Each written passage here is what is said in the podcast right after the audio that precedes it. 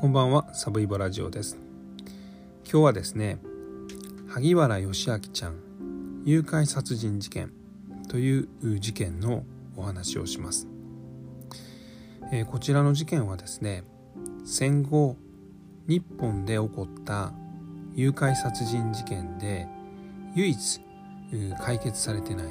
犯人が逮捕されてない未解決事件と言われています。まあ、実はあの冤罪事件として有名な、狭山事件なんかも、まあ、誘拐殺人事件じゃないかとであれもまあ未解決ですんであれもそうなんじゃないかというような話もあるんですが、まあ、あちらはまあ誘拐事件としては、まあ、あの起訴されていませんので、えー、この萩原義明ちゃん誘拐殺人事件が唯一の未解決の事件であるということになっています。えー、事件はですね1987年の9月に起こります、えー、現場は群馬県高崎市。群馬県の中ではまあ最大の町と言われているところですね、えー、そこの、えー、町という町で起こります、えー、吉明ちゃんは、まあ、男の子で、当時5歳でした、えー、お昼過ぎ2時半に近くの神社に遊びに行くねと言って家を出ますで、えー、この神社にはまあ滑り台があって、まあ、それが好きででそれをしに行ったんですけども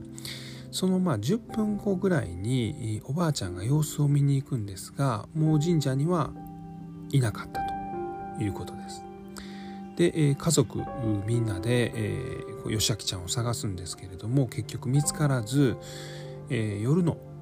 6時半ぐらいに警察に捜索願いを出します。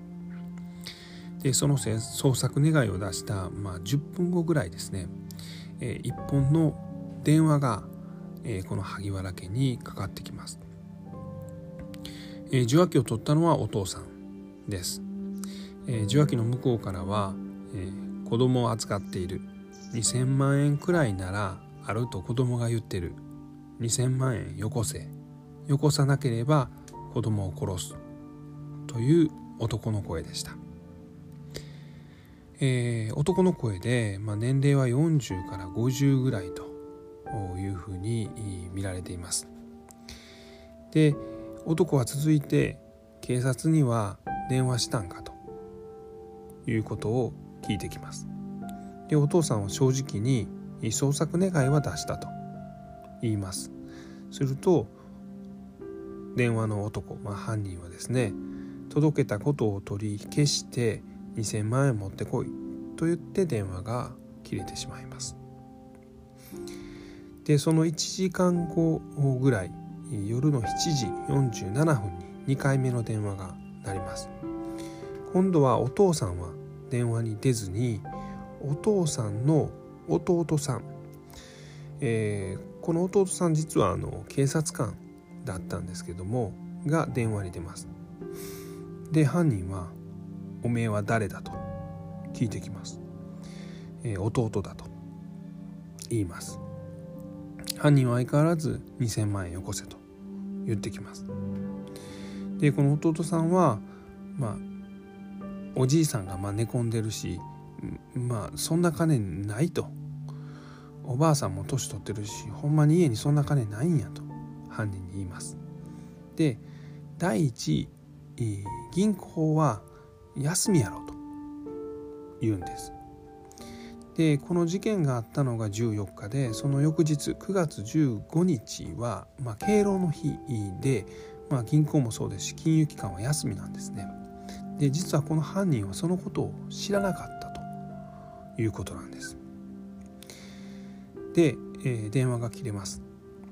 でその15分後ぐらいですかね。8時過ぎに3回目の電話があります。この時はもうお父さんが電話に出ます。お父さんが「もしもし」と言うと電話口から「お父さん?」と吉明ちゃんの声が聞こえます「うんお父さんだよ。元気？元気。どうしてるの？これから帰るよ。もしもし。どこにいるの？どっからかけてるの？お家？どこのお家？おまわりさんは一緒？おまわりさんかい？うん。よしくん。よしくん。ここで電話が切れてしまうんですね。で、えー、吉明ちゃんが電話に出ました。で「おまわりさんは一緒?」とまあこれ言うんですね吉明ちゃん。これがですねまああのおまわりさんと一緒にいると言ったのかそれとも犯人からですね、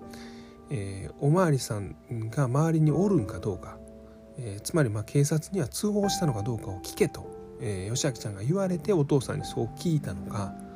ここはちょっとはっきりわからないです。まあ、ただおそらく後者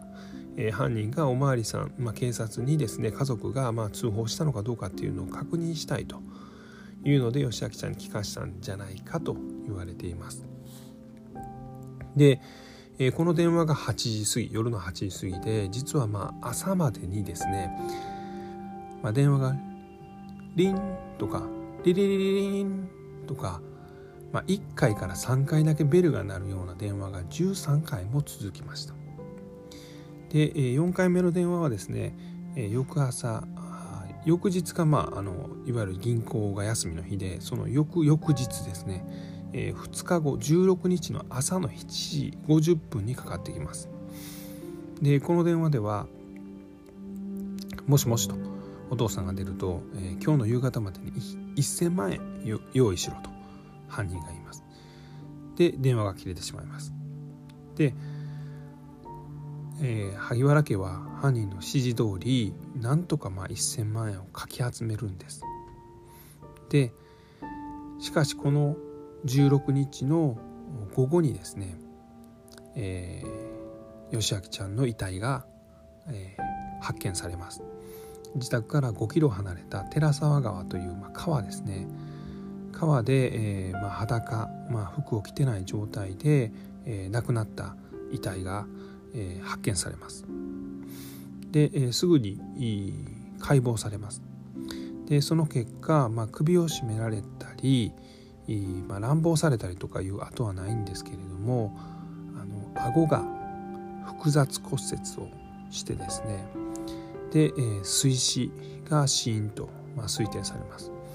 でこの川はですね、あの13メートルの高さの、まあ、橋がかかっているんですけども犯人はおそらくその橋の上から、えー、吉明ちゃんを、川に、まあ、投げ入れてで、まあ、川に落ちた時に顎を打ってしまって顎が複雑骨折をしてですねで、えー、水とか、まあ、砂とかを飲んじゃって吉明ちゃんは亡くなったと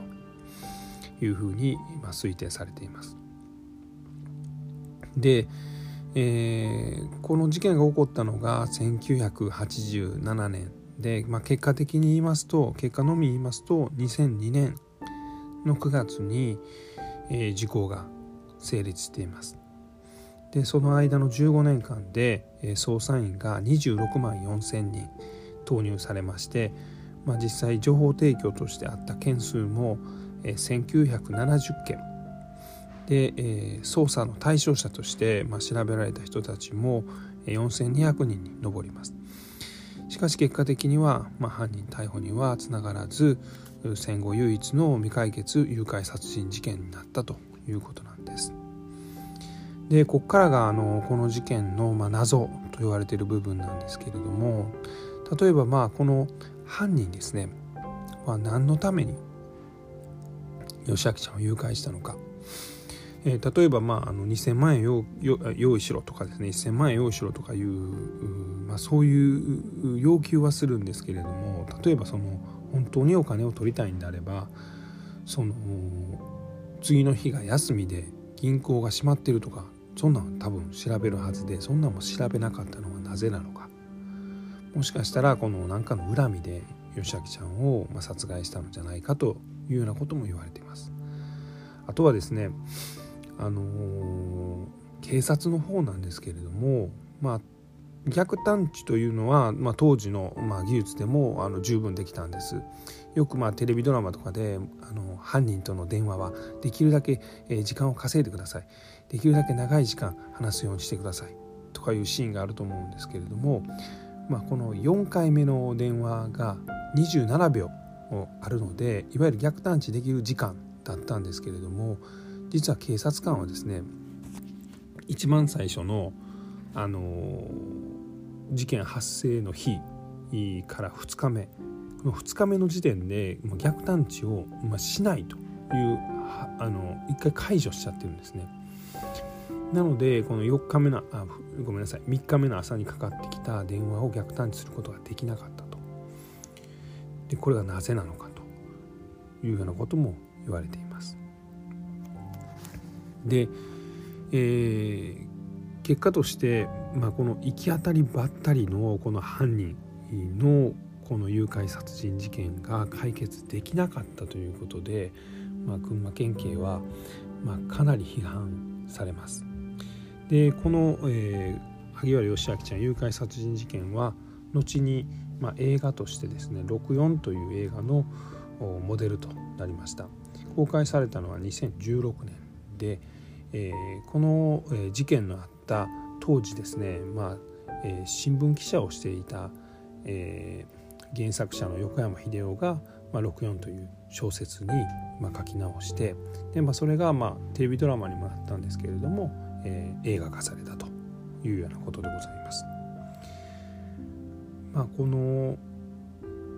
警察のまあ捜査の仕方のまあ是非とか、まあ、そういうところまで、えー、いろいろ批判が及んだ、えー、萩原義明ちゃん誘拐殺人事件についてお話しさせていただきました。えー、最後まで聞いていただきまして本当にありがとうございます。